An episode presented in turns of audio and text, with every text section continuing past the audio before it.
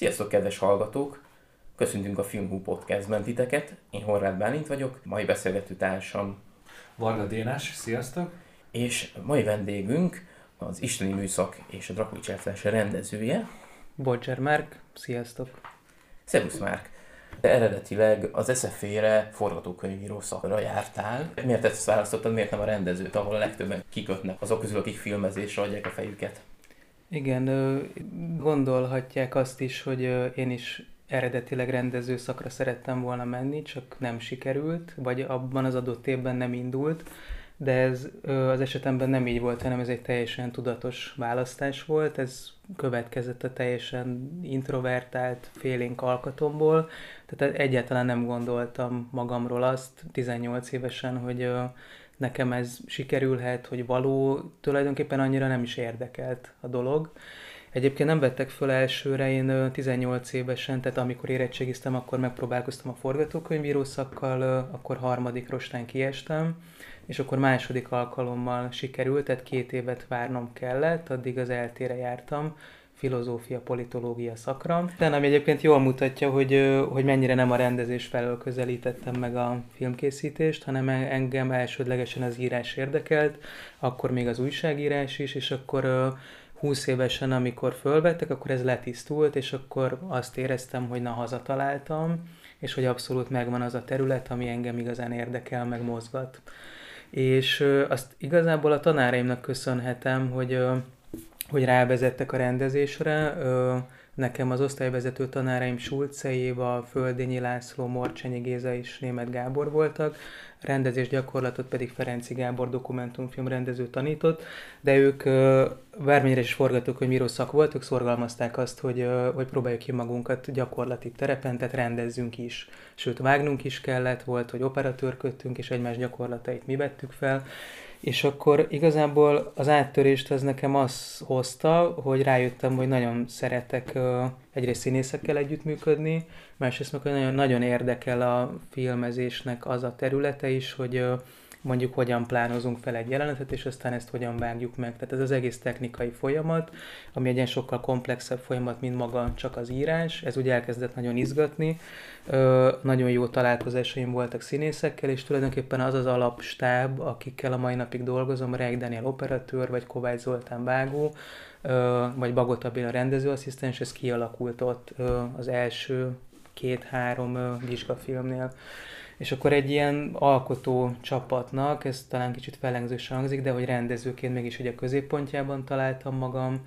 és egy idő után meg már olyan evidens volt, hogy kerestem is a lehetőségeket, hogy hogy lehetne színészekkel együtt dolgozni, hogy lehetne ezt a csapatot így egyben tartani. Úgyhogy így. Mi az első projekt, amire magaddal vitted ezt a csapatot? Ami úgy érted, hogy egyetemen fölé? Igen, az egyetem után. A, az első ilyen projekt az a Levegőt venni című tévéfilm volt, ennek Rába Roland volt a főszereplője, illetve még Rezes Judit,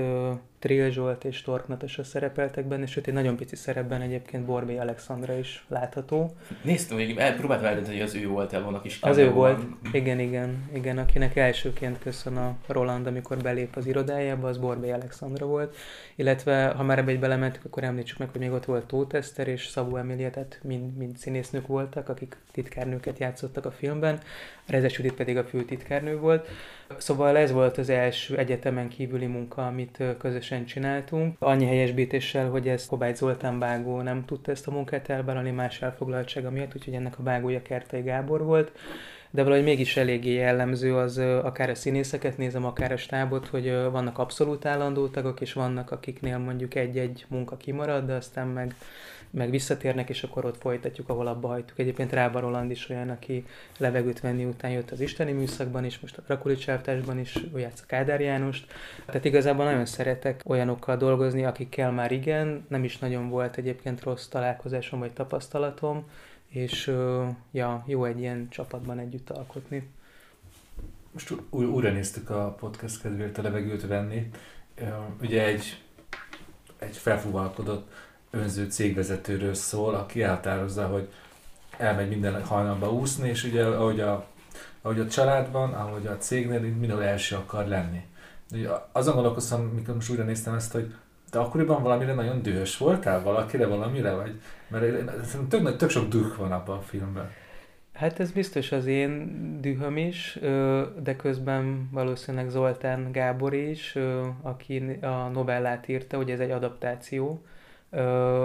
De nyilván nem véletlen, hogy én meg tudtam azonosulni ezzel a szöveggel. Hát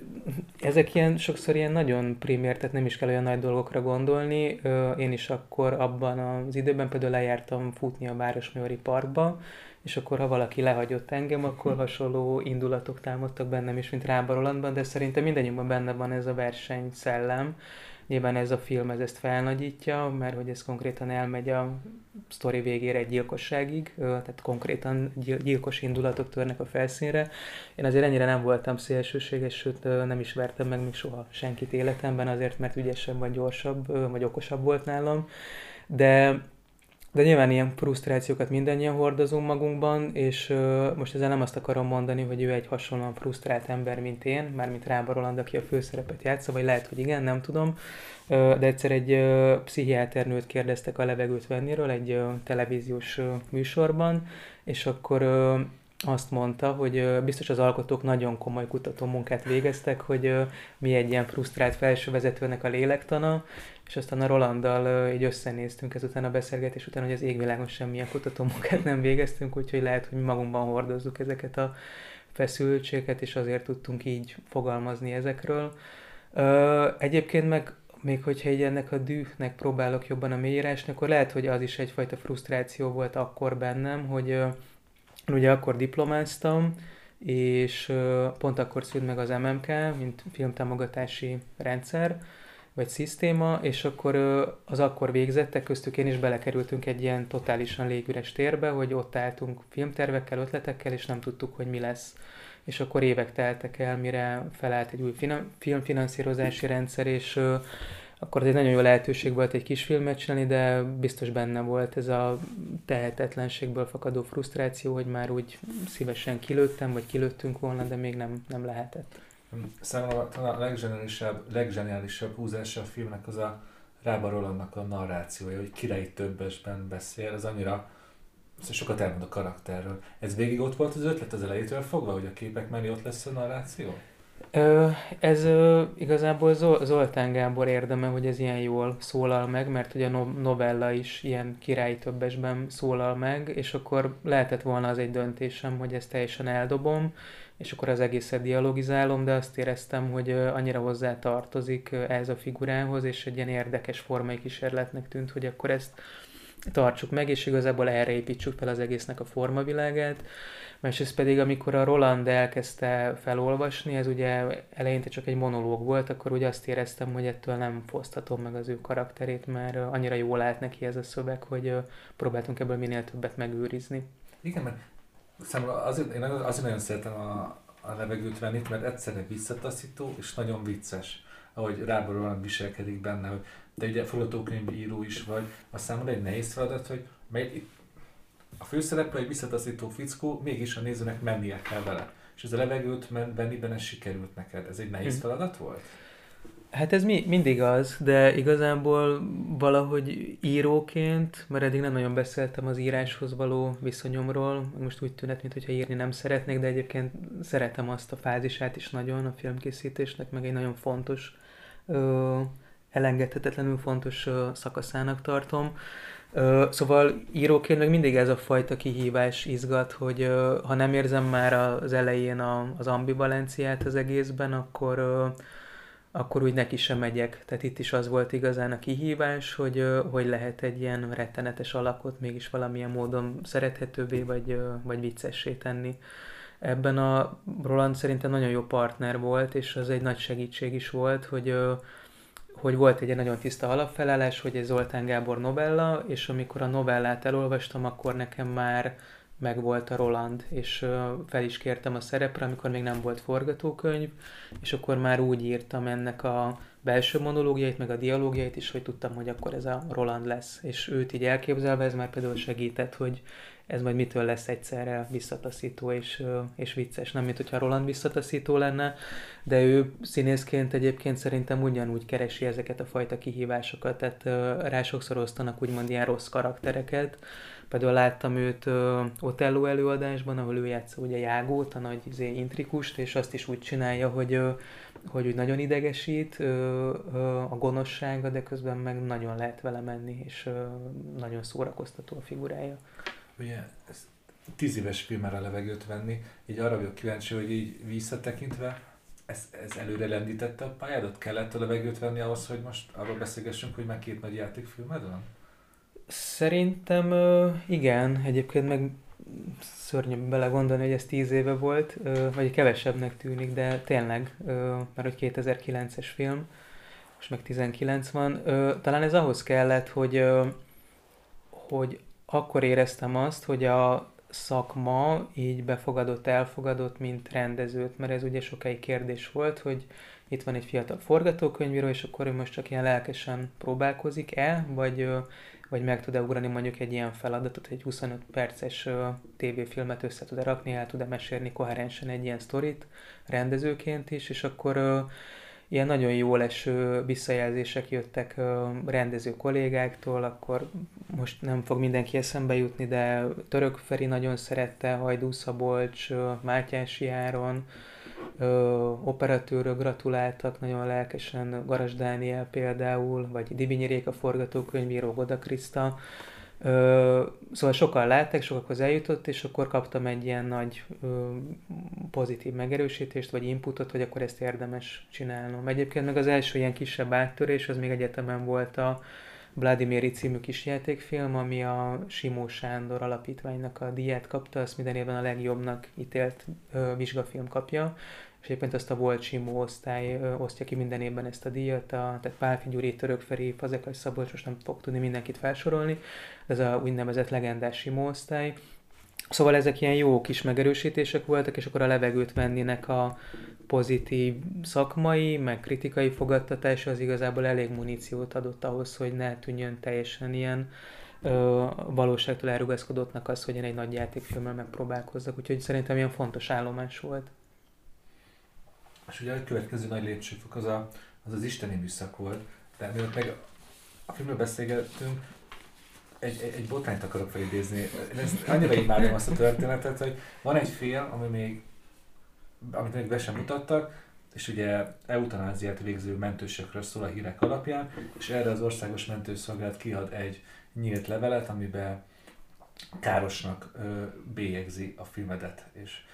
e, ez, ezzel most itt én nevetek, az, az egész abszurditásán, de ez téged akkoriban sokkolt, hogy így megtámadtak téged?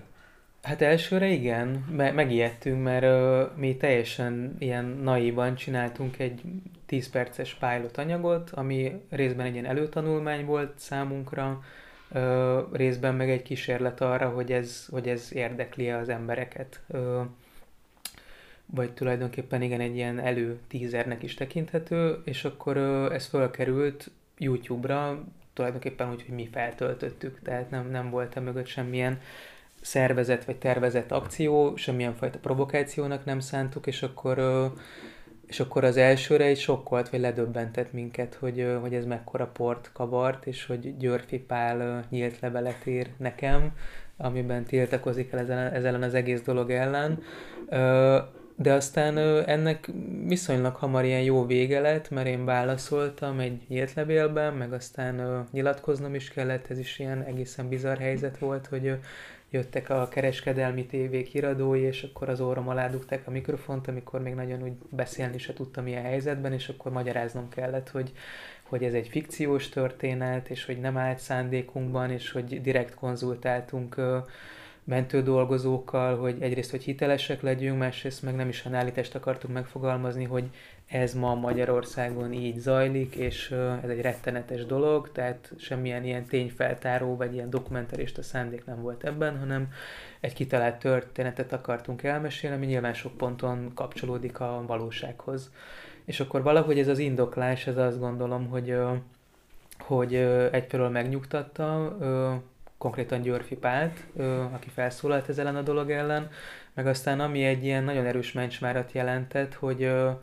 hogy, hogy a mentős társadalmat vagy szakmát viszonylag kismértékben osztotta meg, mert a többségük az nagyon lelkesen fogadta ezt a dolgot, és nagyon örült neki, hogy, hogy van egy film, vagy egy készülő film, ami velük fog foglalkozni. Tehát rögtön nagyon sok támogatást is szereztünk ezáltal, és engem így privátban megkerestek uh, sofőrök, mentőápolók vagy mentőorvosok, hogy de jó, hogy van egy ilyen kezdeményezés, és hogyha kell, akkor szívesen segítenek.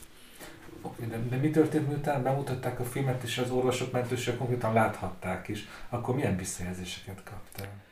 Ö, ezeknek a 90%-a pozitív volt.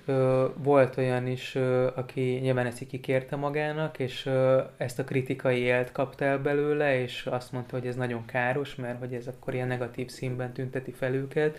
de konkrétan akkor volt olyan betítés, amit kifejezetten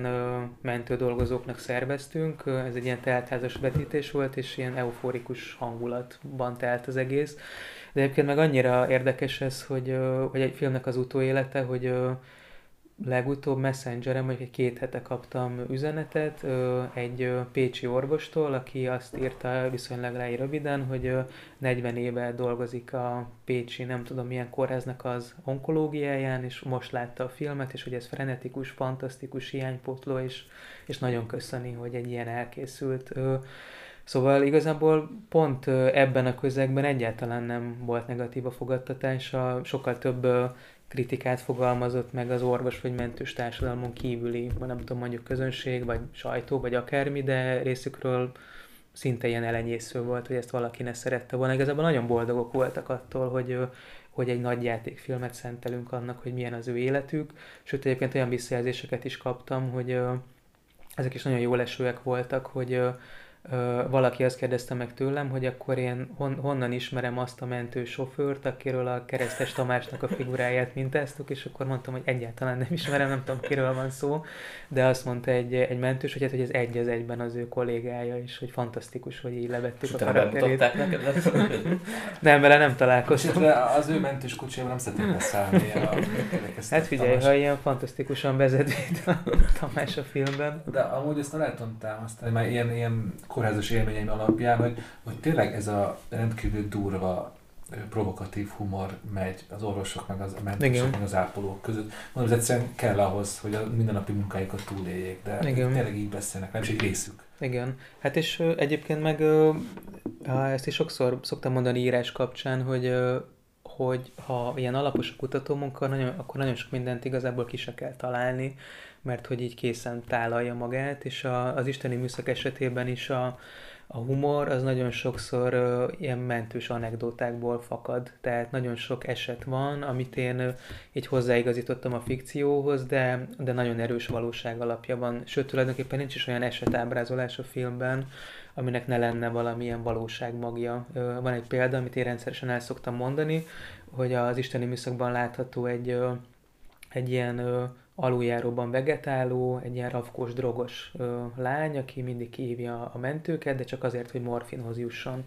És igazából ö, ezt nem én találtam ki ezt a figurát, ö, a valóságban ez egy férfi karakter volt, ö, de még azt is megmutatták nekem, hogy ö, melyik aluljáróban van ő, és hogy rendszeresen ö, igazából ezzel zaklatja őket, hogy kihívja őket, és akkor vagy adnak neki morfint, hogyha olyan hangulatban vannak, vagy hogyha nem tudom, milyen szamaritánus mm. lelkek mennek ki hozzá, vagy ha nem adnak neki, akkor megpróbál lopni, és akkor ebből mindenféle ilyen atrocitások vannak, szóval, hogy, hogy ezeket nem én találtam ki, hanem nagyon sok minden az, az jött az életből. Hogy oké, okay, de meg volt neked ez a sztori, de miért gondoltad azt, hogy ehhez, ehhez jó ötlet hozzákeverni egy ilyen Sergio Leone és spaghetti westernes dolgot. Ugye úgy az egész távol, mint egy ilyen stand-off Sergio Leone-től. Hát ez, ez lehet, hogy olyan szempontból elhamarkodott volt, hogy egy ilyen impresszióért, pont egy ilyen kutatómunka kapcsán, hogy mentem egy, egy mentőcsapattal, és annak a, ugye minden csapatnak van egy főnöke, hogyha mondjuk hárman vannak, akkor van egy sofőr, van egy ápoló, és van egy mentőtiszt, vagy mentőorvos. És akkor az egyik ilyen csapatnak a mentőorvosa, az a ö, kocsiban mindig így kigombolta a nadrágját, meg az övét, ö, mert kicsit el volt hízva, és akkor én nagyon kényelmesen ö, telterpeszkedett a sofőr mellett az első ülésen, és aztán egy esethez,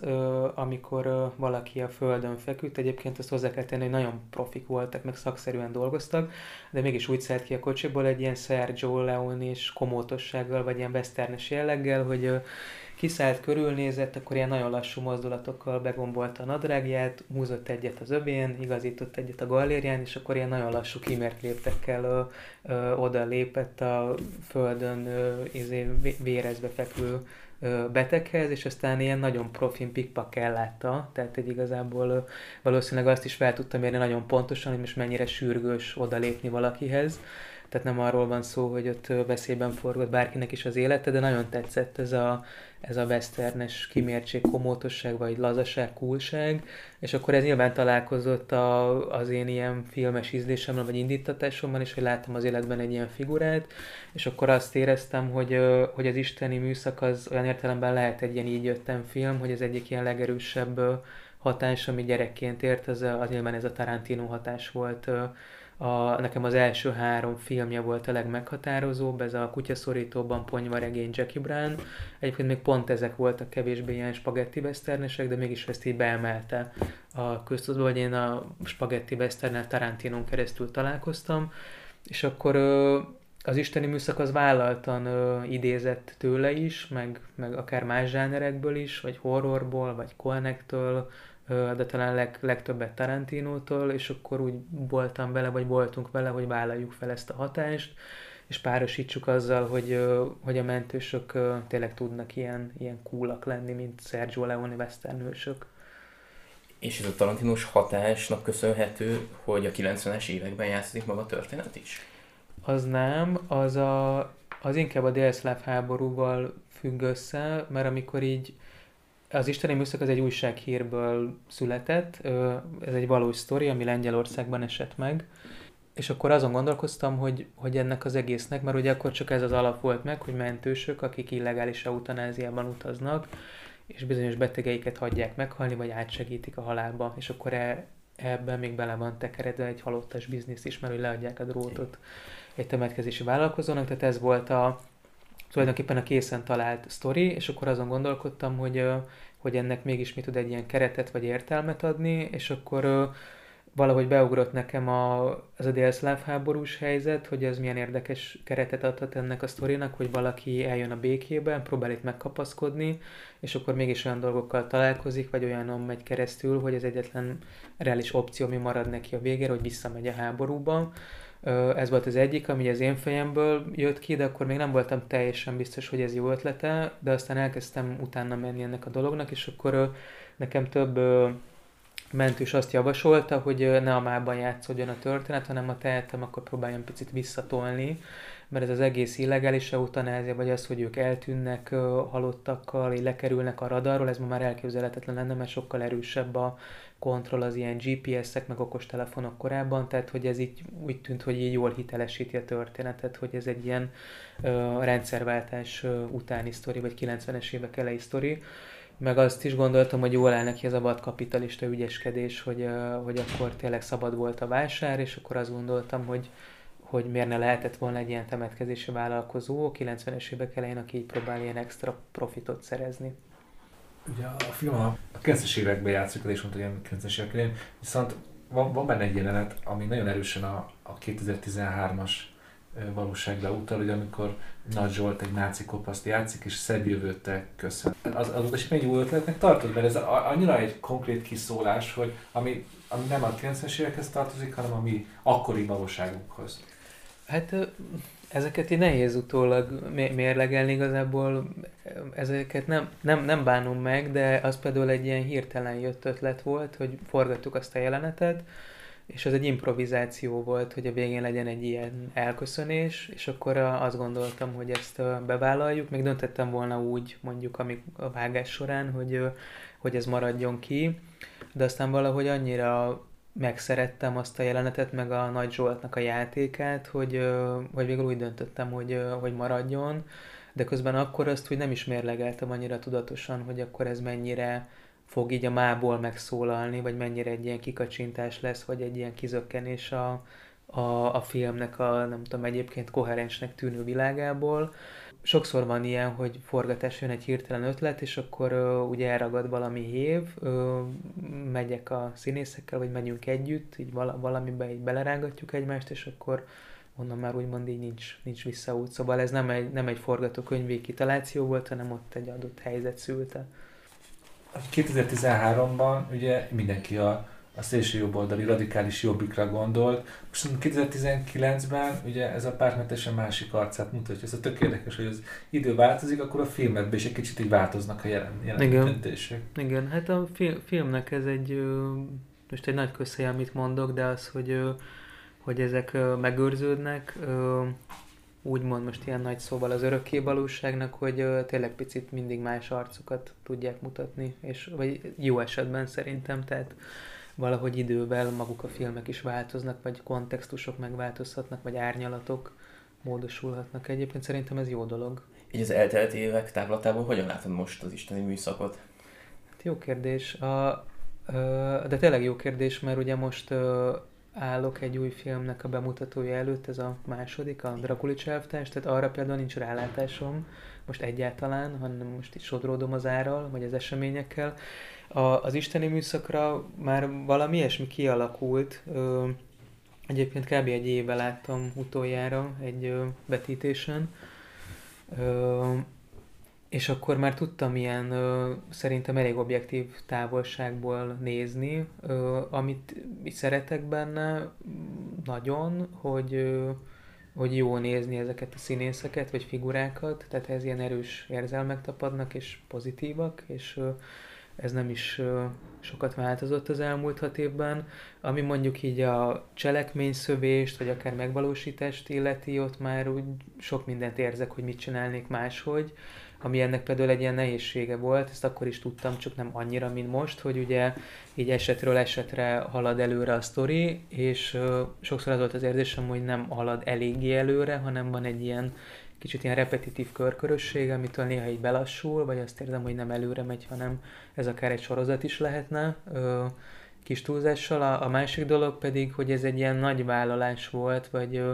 kicsit még egy nagy volt a kabát első filmnél, ami ezt az egész szarajevói backstory-t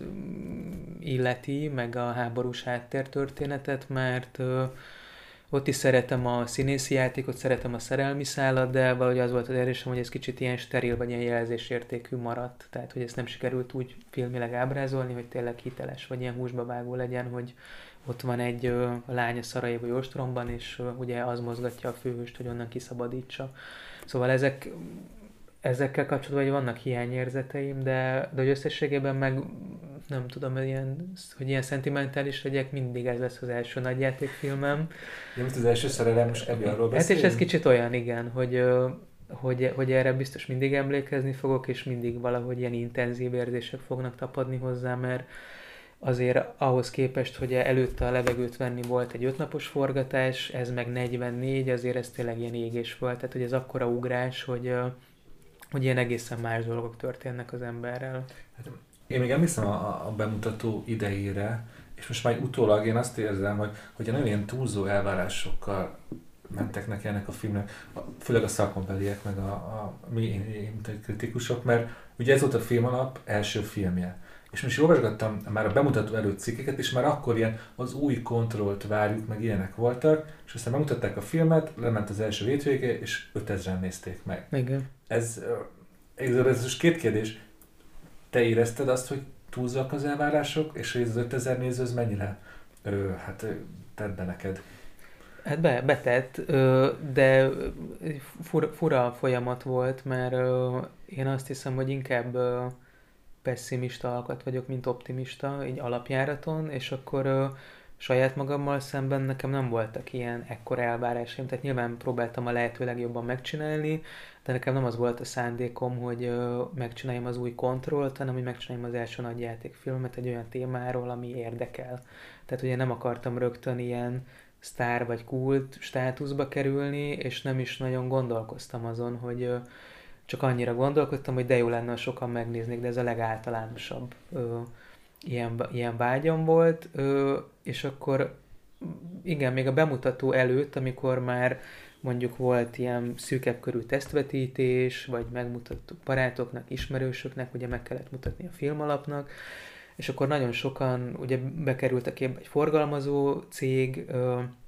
kijött az előzetes, és akkor először a szakma, aztán a sajtó, vagy ezt akár nem tudom, behetjük is egy blogba, mert nyilván a sajtó és a szakma része, valahogyan, hogy, hogy, hogy elkezdődött egy ilyen, egy ilyen nagy elvárás spirál, hogy itt akkor valami fantasztikus csodának kell. Igen, ugye felel egy új rendszer, akkor az első filmtől azt vártuk, hogy ez rögtön megmutatja, hogy miért lesz ez a rendszer jobb, mint az előző, vagy nem tudtam, így tudom lefordítani. Hát ilyen nagyon nagyot kellett volna gurítani, vagy, vagy virítani, és akkor igazából én elhittem egy idő után, és sajnos, hogy, hogy ez ezt megcsinálhatja, szóval ez így átragadt rám, és akkor már én is nagyon ezt a nagy, nagy csodát vártam tőle, mert mondom, hogy így sokan így elhitették velem, meg azt mondták, hogy tehát, hogy, hogy bízzál benne, minden ott van ebben a filmben, ami ehhez kell, és akkor ehhez képest meg ilyen csalódás volt, hogyha nem lett volna ez az óriási nagy ilyen zsizsegés, hogy idő után már ilyen hisztéria film körül, akkor ez, ez nyilván nem fáj annyira.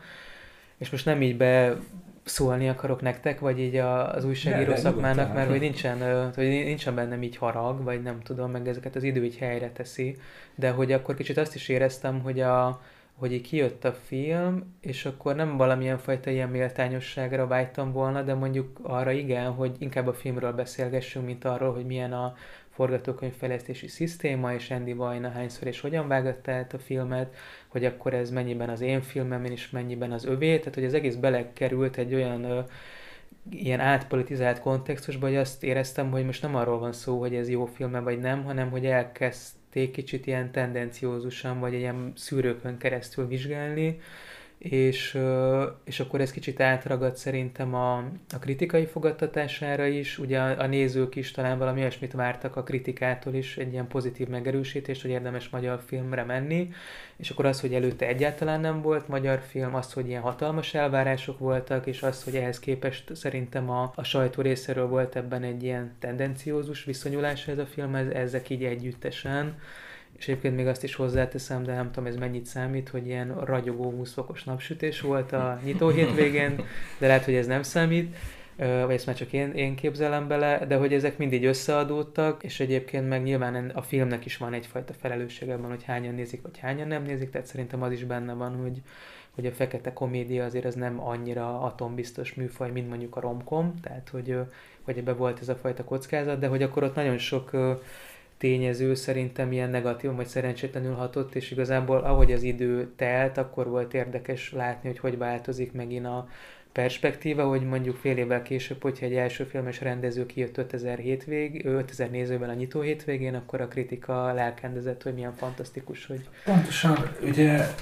a, a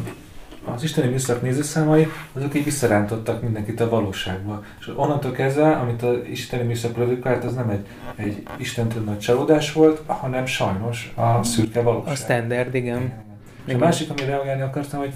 hogy, a, hogy a kritikusok hogy reagáltak, én most ugye újból megnéztem, vagy akkor láttam először, mm. és utána soha, és most megint megnéztem, és azt elmondhatom, hogy másodszor nekem sokkal jobban tetszett az isteni műszak, mert nem volt rajta az iszonyatos elvárás, és rájöttem, mm. én arra emlékeztem, hogy ez egy olyan, korrekt, nagyon sok olyan ilyen homá, homás tenger, vagy nagyon sok mm. jó filmből átvesztök jó pillanatokat, most újból megnéztem, és most már a dráma is szerintem tök erős benne. Aha. És sokkal több, mint egy idézett gyűjtemény, arra jöttem rá, hogy Aha. ez filmként is tökre működik, Aha. ha ez most jelent valamit. Nem, hát nyilván jó, jó, jó esik, meg a, ennek az egész filmnek az utóélete az nagyon ilyen összetett és, és érdekes, hogy hogy erről még cikk is megjelent, hogy, hogy a torrent letöltések sztárja, volt egy cikk, ami ezt így számba vette, hogy hogy magyar filmeket hogy töltenek le torrent oldalakról, és ott például volt egy ilyen nagyon erős nem is másodvirágzása, hanem ott volt az igazi virágzása, tehát hogy ott tudott igazán kibontakozni, és tényleg az összes többi magyar filmmel összevetve, azóta lehet, hogy ezek az adatok változtak, mert ez mondjuk két vagy három évvel ezelőtt volt, de hogy akkor az jött ki, hogy ez, hogy ez valójában nagyon sokakat érdekelt volna, vagy, vagy érdekelt is, csak késő jutott el hozzájuk, és ilyen nagyon hosszú lecsengése volt a filmnek, mert én évekkel később kaptam például rengeteg üzenetet, két évvel a bemutató után, hogy, hogy ez mennyire jó film, és hogy, hogy erről lemaradt, amikor mozikba került. Tehát, hogy sok ember mellett egyszerűen ez így elment ez a dolog vagy ez a vonat, vagy későn tudtak felkapaszkodni rá, de ugyanilyen volt ennek a fesztivál és hogy egyáltalán nem volt ilyen nagy, tehát A-kategóriás fesztiválon indult, Varsóban, de hogy nem volt ilyen hatalmas fesztivál élete, de közben meg sok kis fesztiválon voltam vele, és akkor ezek is úgy szép fokozatosan, vagy egy apránként tették helyre bennem a dolgot, hogy az első nagy csalódás után, hogy úristen 5000 néző, megbuktunk, és eláshatom magam, valahogy két-három év alatt emelkedett ez egy olyan státuszba, hogy ma már, és ez engem is meglep, hogy így a szakma,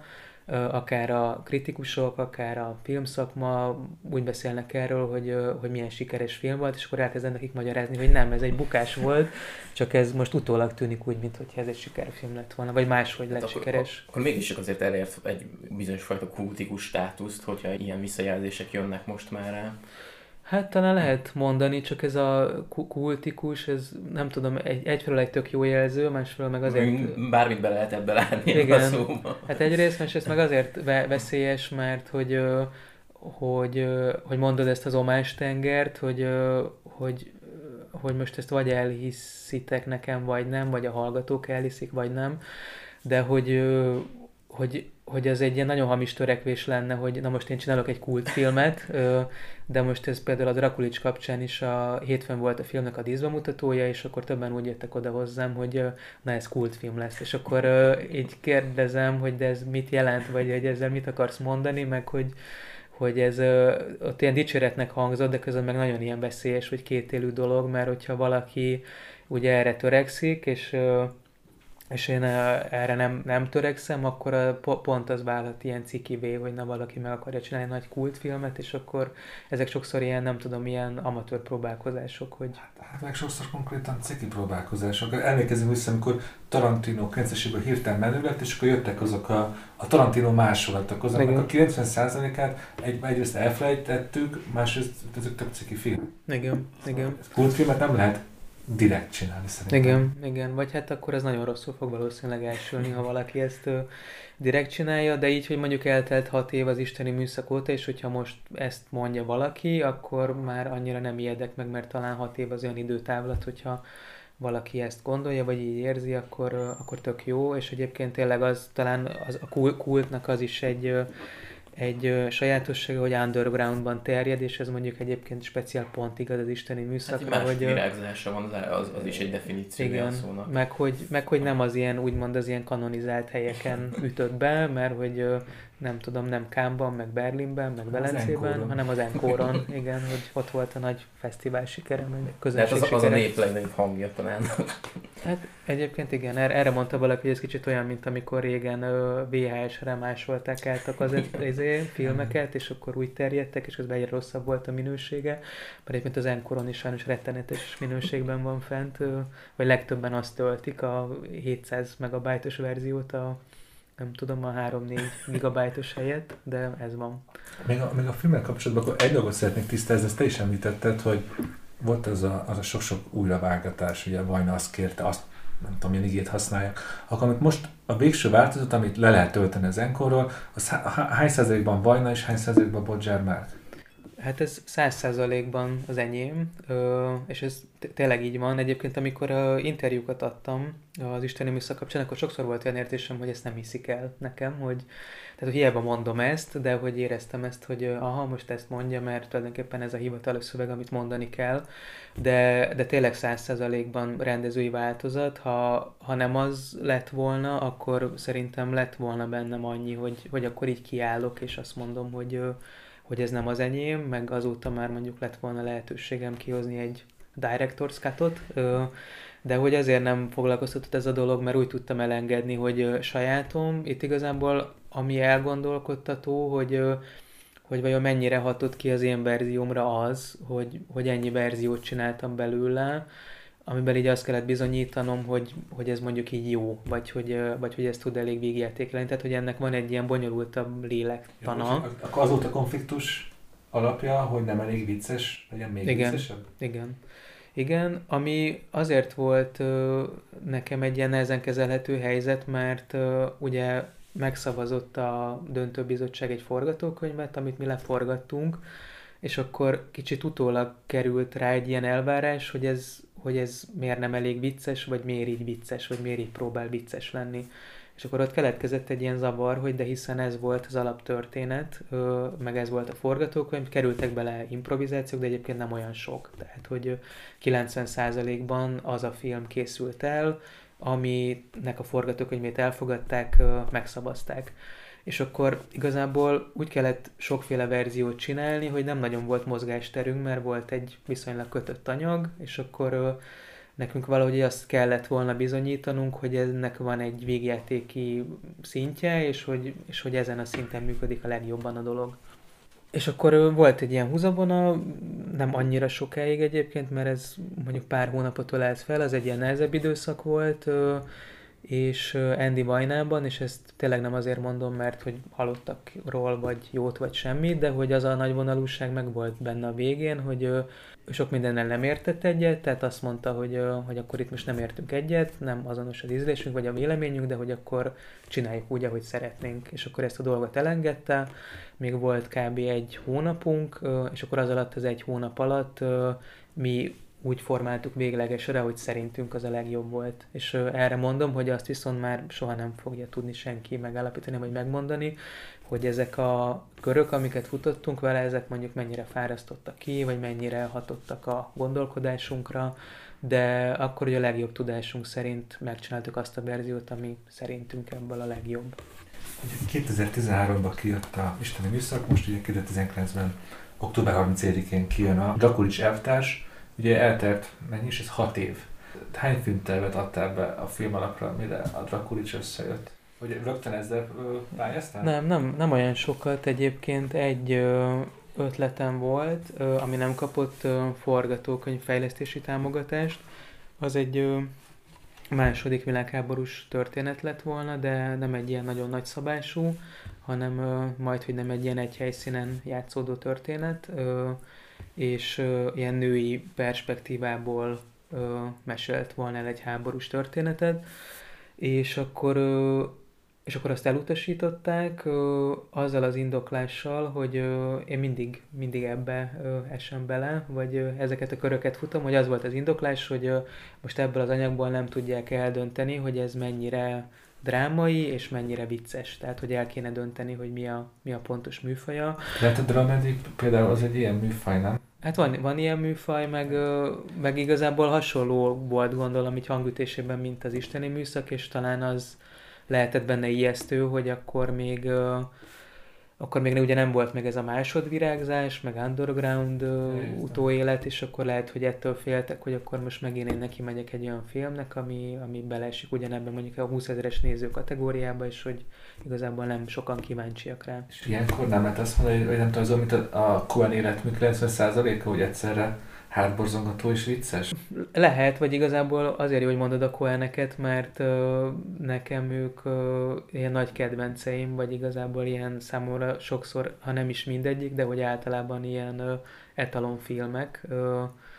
amikből itt próbálok tanulni, és most túl azon, hogy nagyon szórakoztatóak számomra, de hogy, hogy én is mindig ezt, a, ezt keresem, hogy egyszerre legyen hátborzongató és, és vicces. Viszont az van, hogy ugye a Coenek azok ugye a világra dolgoznak, vagy tehát, hogy nekik az egész világ a piacuk, és hogyha mondjuk megnézzük egy Coen filmnek a magyarországi nézettségét, ha egyáltalán bemutatják, mint hogy például a legutóbbit be sem mutatták moziban, ez a Buster Scruggs balladája, nem tudom, hogy jól ejtettem el, de hogyha mondjuk megnézem korábbi filméket, én például nem gondolom, hogy a nem vénnek való vidéknek akkora nézettsége lett volna, nem tudom, hogy mekkora volt, de szerintem az egyik legzseniálisabb filmjük, és ez például pontosan tudja ezt, hogy van benne egy nagyon erős drámaiság, van egy iszonyatosan jó irodalmi alapanyag, van egy ilyen balladisztikus hangütése, és valahogy ilyen nagyon nagyon okos és rejtélyes módon mégis tud vicces lenni az egész. De hogy ilyen filmek Magyarországon sajnos nem tudnak azért akkora sikert aratni, és valahogy úgy nagyon vágynék rá, hogy, hogy legyen egy ilyen áttörés ebben, és talán vannak előrelépések, de olyan szempontból értem a, a döntéshozókat, hogy ebben mindig van kockázat Magyarországon. A műfai keveréssel azért nem hagytál fel, hiszen az új, új filmed is két látszólag egymást nagyon távol álló zsánert vegyít, a vámpírfilmeket és a kémfilmeket. Hát ebből azt mondom, hogy, hogy a vámpírfilmek iránt benned van egy régi érdeklődés, az előző interjúmban mesélted is, hogy a szakdolgozatodat a vámpír filmek ikonográfiájáról írtad. Hogyan fertőzött, vagy hogyan harapott meg ez a téma? Nagyon korán engem nagyon erős hatások értek gyerekként, ö, ilyen filmes hatások, meg, ö, meg tényleg is szívtam magamba ezeket az élményeket. Melyik, mely, melyik volt az első vámpiros filmélmény? A Vámpírok bája, a Polanski film, ö, és hát ez ilyen anekdótaszerű, már más interjúban is elmondtam ezt, de szívesen beszélek erről, mert hogy tényleg ilyen kedves emlék, hogy ez egy nyár, nyár este volt, én ilyen 6-7 éves lettem, tehát tényleg nagyon kicsi, a szüleim nem tudom hol voltak, és balatoni nyaralónkban nagymamám vigyázott rám és az öcsémre, és akkor ez, akkor még nagyon kevés tévécsatorna volt, nem tudom, hogy hol, M1 vagy Duna TV, de valami ilyesmin mehetett ez ilyen ebben az esti 10 órás sávban, és akkor ez egy ilyen nagy esemény volt, hogy nagymamánk megengedte nekünk, hogy ébren maradjunk, tehát hogy nem kellett lefeküdni mondjuk 10 óra előtt, és akkor, hogy megnézhetünk egy ilyen nem tudom, ilyen, ilyen nagyon veszélyesnek tűnő és ijesztőnek tűnő, vagy ilyen hátborzongató filmet, hogy egy vámpírfilm. És akkor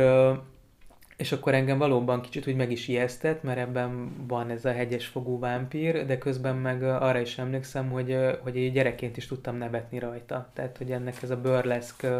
jellege, meg groteszksége, ez itt tökre megfogott, de közben meg az is, hogy igen, a vámpírok azok ilyen vérszívó szörnyek, és hogy félni kell tőlük, mert berepülnek az ablakon, és akkor adott esetben az én nyakamat is kiszívhatják. Tehát, hogy a gyerek fantáziában ez még keveredik azzal, hogy ez olyan velem is megtörténhet el. Szóval, hogy féltem is tőle, de közben meg nagyon tetszett, meg nevetni is tudtam rajta. És akkor érdekes, hogy ez a kettősség már ott így erősen hatott rám, ez a nevetni és félni valamitől egyszerre. És akkor ez egy ilyen nagyon erős hatás volt, aztán, aztán sokáig úgy nem annyira foglalkoztam vámpírfilmekkel, de később jöttek ezek a nagy találkozások, mondjuk akkor már így kamasz voltam, és ez a tudatosabb film néző vagy fogyasztó, akkor kezdtem el olvasni, nem tudom, a filmvilágot, meg akkor már úgy mentem utána a filmeknek, hogy ezt most azért kell megnézni, mert egy kultúrtörténetileg fontos, és akkor így láttam mondjuk a 22-es Nosferatu-t, a Murnaunak a Néma filmjét, ami egyébként szintén iszonyatosan erős hatással volt rám, és akkor láttam ennek a Werner Herzog féle remékjét, a Klaus Kinskivel a főszerepben, és akkor valahogy úgy érdekes, tehát hogy voltak ilyen erős személyes élményeim, meg, meg azt is érdekesnek tartottam, hogy valahogy egy ilyen nagyon szívós szörny a vámpír, hogy már sokszor ugye azt gondolná az ember, hogy oké, okay, ez lejátszott, és uh, iszonyatosan unalmas, hogy még mindig erről van szó, hogy a vérszívó vámpírok, de, de valahogy újra és újra feltámad, hogy tényleg ez az örök élet, ez úgy jellemzi, hogy True Blood széria, aztán ott is azt lehetett érezni, hogy ezzel így kifújt ez a vámpír zsáner, de aztán jött mondjuk az alkonyat, amit én nem szerettem, de valahogy mégis ez is tudott egy ilyen brandé válni, meg, meg nem tudom, meg ilyen tini kedvenc filmjévé. Aztán mindig jönnek a, a művészfilmes feldolgozások, ugye a Jim Jarmusch film, a, én nagyon szeretem a dél-koreai Szomj című filmet, ami szintén egy ilyen nagyon erős fogás szerintem ezen a zsáneren, vagy tök érdekes dolgok vannak benne akkor ugye a svéd film az Engedjbe, szóval, hogy újra és újra felbukkan, és akkor ezek a gyerekkori élmények, kamaszkori élmények, meg az, hogy valahogy örökké ilyen kor, kúrens tudott maradni, igazából ezek sarkaltak arra, hogy, hogy akkor írjak ebből szakdolgozatot, és akkor abból meg már más módon, de következett maga a film, filmötlet. Igen, de ugye a filmötletben de te is mondtad, hogy ez a vámpírfilmekben már mindent kipróbáltak, minden műfajt, minden hangulatot, minden témát. Ugye a te filmedben, ami nem újdonságnak számít, ugye, hogy a vámpírfilmes ikonográfiát társítod a kádárkorral. Miért gondoltad azt, hogy, hogy ezt a kettő, ezt a két nagyon távol álló dolgot társítod, akkor abból valami izgalmas dolog sül ki? Hát egyrészt ö, ö, én ke- kerestem magam számára fogást ezen a kádárkoron, ami nekem egy ilyen, egy ilyen nagyon ilyen homályos volt volt, mert hogy én akkor már nem éltem, de nagyon foglalkoztatott. Még nem éltem. Vagy még, még nem éltem. vagy már. Ja, igen, hoppá. Felszóltam magam. Igen. Hogy valójában miért csinálok vámpírfilmet, most kiderült. szóval, hogy, hogy még, még, még, még nem éltem. És nagyon izgatott ez a kor, és egy más filmterv kapcsán kutattam is a Kádárkor, de akkor abból valahogy úgy nem lett semmi. Ez például egy olyan filmterv volt, amit be, be se adtam az isteni műszak után, csak, csak is sokat kutattam a kort, és, és akkor így a Kádárkor kutatása közben jött ez, a, ez az ötlet, hogy ez milyen érdekes fogás lehet a, a Kádárkoron, hogy egyrészt van a vámpír történetekben az örök élet tematika, és azt éreztem, hogy ez annyira erős szimbólum, és hogy ilyen nagyon kitekert módon jellemzi a kommunizmust is, ami ugye totálisan istentagadó ateista, mindenféle túlviláginak, vagy transzcendensnek, vagy misztikusnak a létezését tagadta, de mégis megszületett a Majakovszki mondat, hogy Lenin élt, Lenin él, Lenin élni fog, ez egyébként a filmben is elhangzik, akkor ugye ott van a bebalzsamozott Lenin a Vöröstéren, egy mauzóleumban, ami tulajdonképpen majdnem olyan, mint hogyha a, nem tudom, Egyiptomban járnánk piramisok között, és ezeket a bebalzsamozott fáraókat látnánk. Szóval ott volt ez az örök élet tematika, ott volt a, a vér tematika, ugye a, a, a, a vérszívó diktátoroknak a, a képe, a, akik élősködnek mondjuk egy társadalmon, és akkor ott van az élősködő vámpír figurája, aki úgy örök életű, hogy közben ahhoz másoknak a vérét kell elrabolnia. Tehát ez az egész vámpírfilmes ikonográfia, hogy visszautaljak így a szakdolgozatomra, hogy azt éreztem, hogy nagyon sok ponton érdekesen találkozik ezzel a kommunista közeggel. És még ami így beugrott, hogy hogy, hogy ez is ilyen nagyon érdekesen fordul meg, hogy a klasszikus Dracula történetben a, a Dracula gróf az keletről jön, ami ilyen titokzatos, idegen, misztikus, és akkor megérkezik a fejlett nyugati viktoriánus Londonba, és akkor, hogyha ezt a kommunizmus felől nézem, akkor ez így tökéletesen megfordul, hogy volt, ami elszigetelt gulyás kommunista kádárrendszerünk, ilyen vasfüggönnyel elzárva a nyugatról, vagy nyugattól, és akkor, a, hogyha belehelyezek egy vámpírt ebbe a kommunista közegbe, akkor ez az egész alapképlet megfordul, mert hogy a, az imperialista, titokzatos, gyűlölt nyugatról érkezik a, a titokzatos idegen egy ilyen vámpír alakjában. Hát ugye megváltozik a képlet, ugye most én már magáról a filmről beszélek, ugye azt láttuk néhány napja, hogy így nevetségessé is válik az egész rendszer, mert jön egy, egy vámpír, és ez a keménynek, diktatórikusnak, hát a, a rendszer nem tud vele mit kezdeni. Ez, ez, ez a gyengességére utal, és én ezt olvastam ki a film, hogy ezt akarod ezzel mondani. Igen, hát igazából a, ö, mert mindig vagy nem mindig, de hogy most is sokszor felmerül, hogy ez valójában miről szól, és ez próbál egy ilyen modern kori olvasata lenni a dolognak, hogy ugye most nem fogom még egyszer elrontani, hogy akkor még nem éltem, de hogy nagyon szerettem volna ezzel a korral foglalkozni, valamit magam számára is, meg a mai nézők számára mondani róla, és akkor azt éreztem, hogy hogy ugye mondjuk a tanú már tartott egyfajta görbetükröt ez elé a korszak elé, de hogy ilyen görbetükör, hogy itt maga a vámpír jelenti ezt a görbetükröt, hogy, hogy ilyet talán még, még nem láttunk, meg hogy eleve nem nagyon készült, bár azóta megtudtam, hogy egy elveszett magyar vámpírfilm már volt, egy néma film 1900. Dracula halála, azt hiszem. Dracula halála. Rögtön, meg is ölték. Igen, ahogy... igen, az szegény kimúlt nagyon hamar. Pedig ez az első ez Dracula a... film, ha jól Igen, tudom. igen, ugye az egész, nem tudom, világtörténelemben, még a Murnaut is beelőzve. Szóval ez elveszett, de hogy igen, hogy, hogy vámpírzsánerrel foglalkoztak, és és hogy alapvetően egy ilyen vámpíros görbetükör ez, amit így a Kádárkor elé tartunk, és ami még fontos ilyen indítatás volt ebben, vagy, vagy talán a legfontosabb, hogy visszautaljak az isteni műszakra is, hogy, hogy nagyon sok vámpírfilmben van egy ilyen csábítás történet, hogy van, van a női karakter, aki egyszerre fél ettől a vámpírtól, de vonzódik is hozzá. És akkor a, a jobbfajta vámpírfilmekben ez egy ilyen ambivalenciára fut ki, hogy, hogy, hogy ez a nő megharapottá válik, ugye maga is egy szörnyetegé válik, de hogy ezáltal elnyer mégis egy szabadságot. És és az isteni műszak után egyrészt szerettem volna kicsit nagyobb hangsúlyt helyezni egy ilyen női karakterrel, meg, meg egy ilyen szabadulás történettel foglalkozni. Nyilván nem, vagy itt is egyensúlyozva dráma és komikum határmesdjéjén, hogy elmesél egy olyan sztorit, ami egy, egy ilyen női történet, hogy, hogy meglegyint valakit a szabadság szele, aki itt egy ilyen zárt diktatúrában, eléggé agymosottan, egy ilyen ö, hímsoviniszta férfinek az oldalán, nagyon sok mindent azt ilyen adottnak vesz az életében, és akkor jön ez a titokzatos idegen, és az ő hatására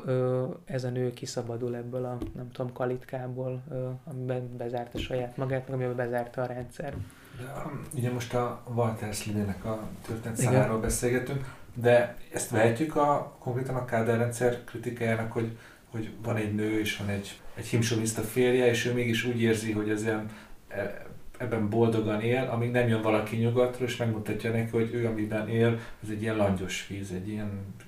semmi. Ezt hát vehetjük, igen, Kádár. Akkor te ennek vetted, ezt így próbáltad felépíteni? Ö, igen, hát ez volt, a, ez volt az elsődleges szándék, hogy hogyha ennek van, ö, hogy van egy ilyen drámai mozgatórugója, vagy remélem, hogy van, akkor az, akkor az ez lenne, hogy igen, hogy, hogy ez a nő ez érezzen meg valamit abból, vagy jön rá arra, hogy ugye hivatalosan szolgál egy ideológiát, egy pártot, egy elnyomó diktatúrát, ahol mondjuk az lenne a feladat, hogy most a filmből idézek csak a példakedvéért egy jelenetet, hogy lemegyünk egy TS-be, és akkor ott megesszük a véres hurkát, meg a sült kolbászt, meg magyar zenére táncolunk, meg mulatunk, meg bepálinkázunk, és leadunk 100 liter vért, mert ez a feladat, és az egészhez ilyen hamiskásan bazsajgunk, holott tudjuk, hogy az egész egy rettenetesen nagy látszat vagy egy olyan dologhoz asszisztálunk, amiben rengeteg hamisság van. És akkor ehhez képest jön valaki, aki meg azt mondja, hogy egy tűzpiros Ford Mustanggal be lehet hajtani egy ilyen TS-nek a, az udvarába, vagy pajtájára, és akkor ott lehet korabeli rockra táncolni valamilyen ilyen elektromosságtól, vagy valamilyen erotikától így megütve és, és ilyen impulzusokat szerettünk volna átadni, hogy, hogy létezik valami magasabb rendű szabadság, ki lehet szakadni ezekből a rosszfajta konvenciókból, meg hazugságokból, és akkor lehet ilyen szabadabban, meg lazábban élni. Ebben, ez most ez az én személyes értelmezésem, én is ezt benne láttam a filmben, de annyira részletgazdagon, annyira tetsző, tetszetősen teremtettétek újra a Kádárkornak a tárgyi kultúráját, hogy aki alapból nosztalgikusan tekint erre a korszakra, szerintem neki csak felerősítitek ezt az érzését, mert egyszerűen jó nézni, Aha. ahogy ez a kor, kor kinéz. Aha. De nem érzed azt, hogy ez egy kicsit a csapda helyzet a film, hogy így ellene is szól, meg mellette is? Hát le, lehet. Itt igazából a, hogy, hogy ennyire részletgazdag, ö, aztán majd beszélhetünk a, a szépségéről is, ha az, ö, ö, de hogy a részletgazdagság az azért volt ö, nekünk fontos, hogy ö, hogy ugye ez akárhonnan is nézem az alaphelyzet miatt, hogy egy vámpír megérkezik a kádárkorba, ez mindenképp egy mese lesz. Ö, de nem akartuk ö, ezt olyan értelemben még jobban meseszerűbbé tenni, hogy, ö, hogy, hogy mondjuk a részletek ne legyenek nagyon is hitelesek, és hogy ne figyeljünk oda minden apróságra, ö, hogy ez alól nem akartuk magunkat felmenteni, és akkor egy ilyen teljesen elrajzolt kádárkort mutatni, ami egy ilyen általános ö, ö, retrós kádárérzés, hanem nagyon arra törekedtünk, hogy, ö, hogy magát 72-t rekonstruáljuk ö, ilyen tárgykultúra szintjén, vagy kellékek szintjén, vagy ruhák, vagy hajak szintjén. Tehát, hogy ebben ilyen pontosságra törekedtünk, ö, vizualitásban meg, ö, meg, meg arra, hogy ö, hogy egyszerre szolgálja a humort, meg a, meg a drámát is, de hogy esztétikailag valamilyen minőséget szerettünk volna felmutatni, nem azért, hogy a nosztalgiát még így felfokozzuk a nézőkben, hanem hogy ez vizuálisan is egy élményszerű dolog legyen, ami, de elfogadva vagy egyetértve azzal, amit mondasz, itt igazából ami, ami miatt én nem vágynék vissza abba a korba, hogy, hogy arra törekedtünk, hogy, hogy, a, hogy tulajdonképpen maga a vámpír legyen a legkevésbé komikus, vagy leginkább ilyen hétköznapi karakter, és ezek az elvtársak, akik ebben a kádárkorban élnek, és néhányan úgymond lubickolnak is, mert hogy hatalmi pozícióban vannak, tehát hogy még csak úgy félni valójuk sincsen, bár egyébként szerintem nagyon sokan paranoidak voltak azok is, akik másokat figyeltek, meg sőt, talán ők voltak a leginkább paranoidak, mert ők tudták, hogy mitől kell félni. Szóval, hogy, hogy, hogy ezeket a figurákat akartuk nevetségessé tenni, és ezeken keresztül kritikát megfogalmazni, hogy,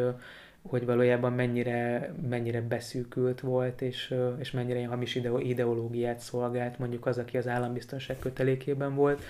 és akkor ők azok a karakterek, vagy a folyamatosan leskelődő, kommentáló, ítélkező házmesterek, akik, akinek egy ilyen nagyon erős véleményük van mindenről, ami mondjuk így a boldogsághoz vagy felszabadultsághoz kötődik, tehát mint hogyha ők is így saját levükben főve másokat is próbálnának megfosztani attól, hogy boldogok, meg szabadok legyenek. Szóval, hogy, hogy, hogy ez nem volt szándékunk, hogy a nézőkben azt az érzetet keltsük, hogy de jó lenne oda visszamenni, mert hogy ezeken a figurákon keresztül szerintem kritikát fogalmaz meg a film, de közben meg próbáltunk részletgazdagok lenni, és egy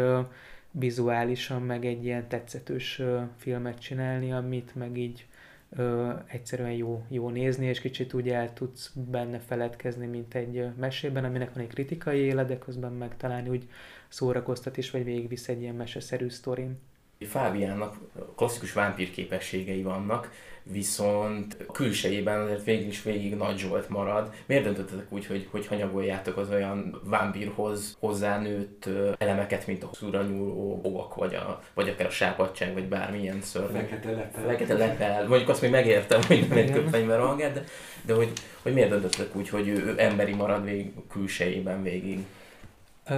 Tö- több oka van, meg ez, ez is egy folyamat volt. Az egyik az az, hogy, hogy ugye én végigrágtam magam az egész vámpírfilm történeten, meg sokat olvastam is erről. Nagy Zsoltal is sokat beszélgettünk, neki is adtam egy, egy könyvet, egy lengyel írónőnek, Maria Janionnak, Vámpirológia az a címe, az egy ilyen nagy összefoglalása ennek az egész vámpírmitosznak. És akkor azt éreztük, hogy annyi mindent mondtak már erről, és annak az ellenkezőjét, hogy hogyha most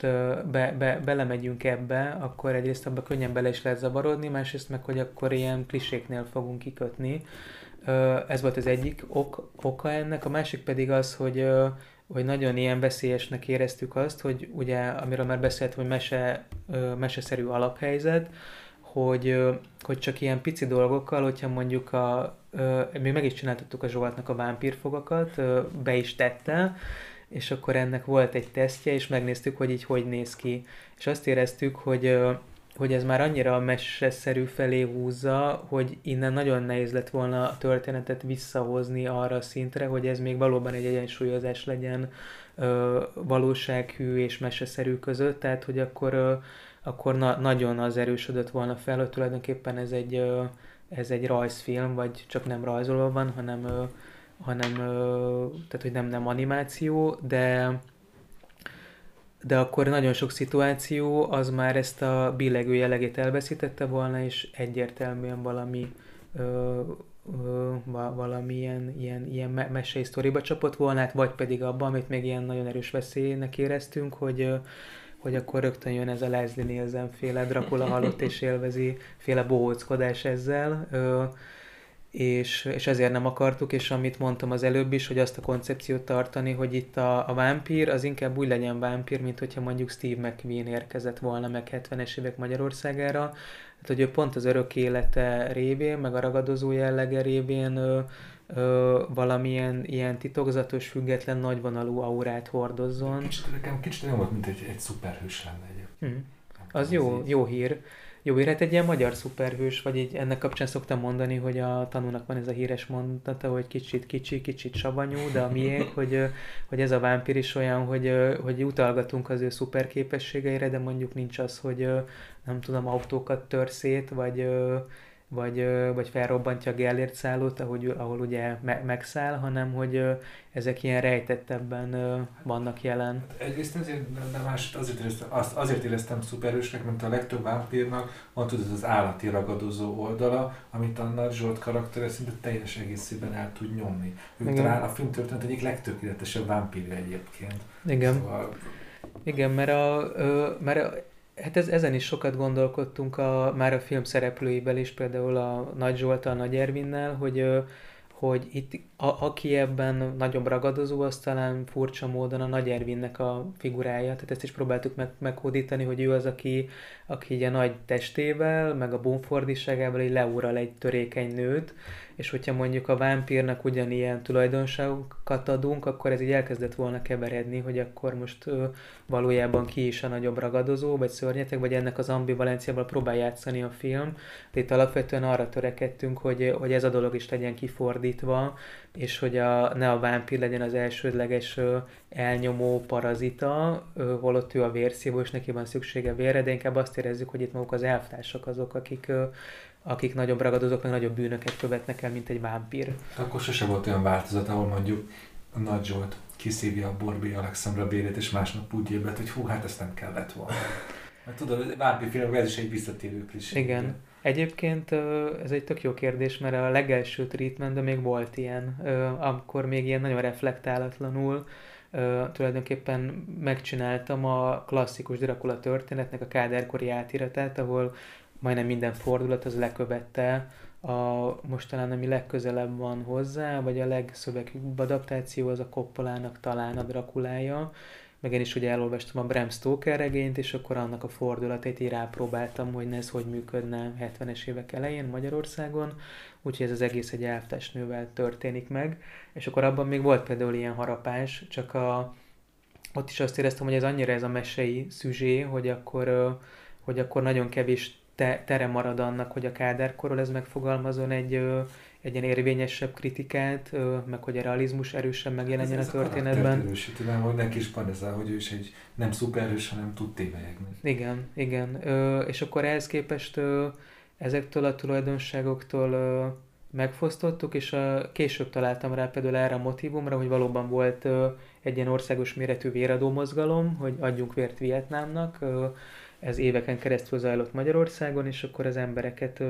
gyárakból, üzemekből kivezényelték ilyen nagy véradásokra, és ezt a vért küldtük Vietnámnak, mert ugye kommunista testvérország voltak, és így segítettük őket az Amerika elleni háborúban. És akkor, amikor e- ezzel találkoztam, akkor ez megint azt erősítette meg bennem, hogy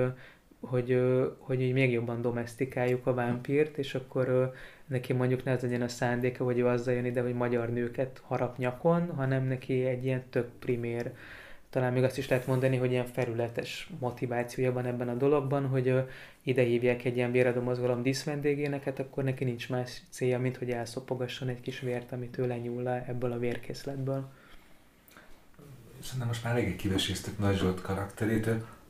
Számomra a legnagyobb meglepetés az Nagy Ervin volt, és akit játszott, mert ugye őt is Nagy Zsolthoz hasonlóan ilyen macsó, kemény karakterként ismertük meg a filmekből. Itt viszont használtam ezt a Bumfordis szót, de ő egy, egy igazi vigyátéki figura, minden második mozdulatán nevetünk. Te ezt rögtön megláttad benne, vagy ez így alakult, hogy Nagy, Nagy Ervin komikus csináltál belőle?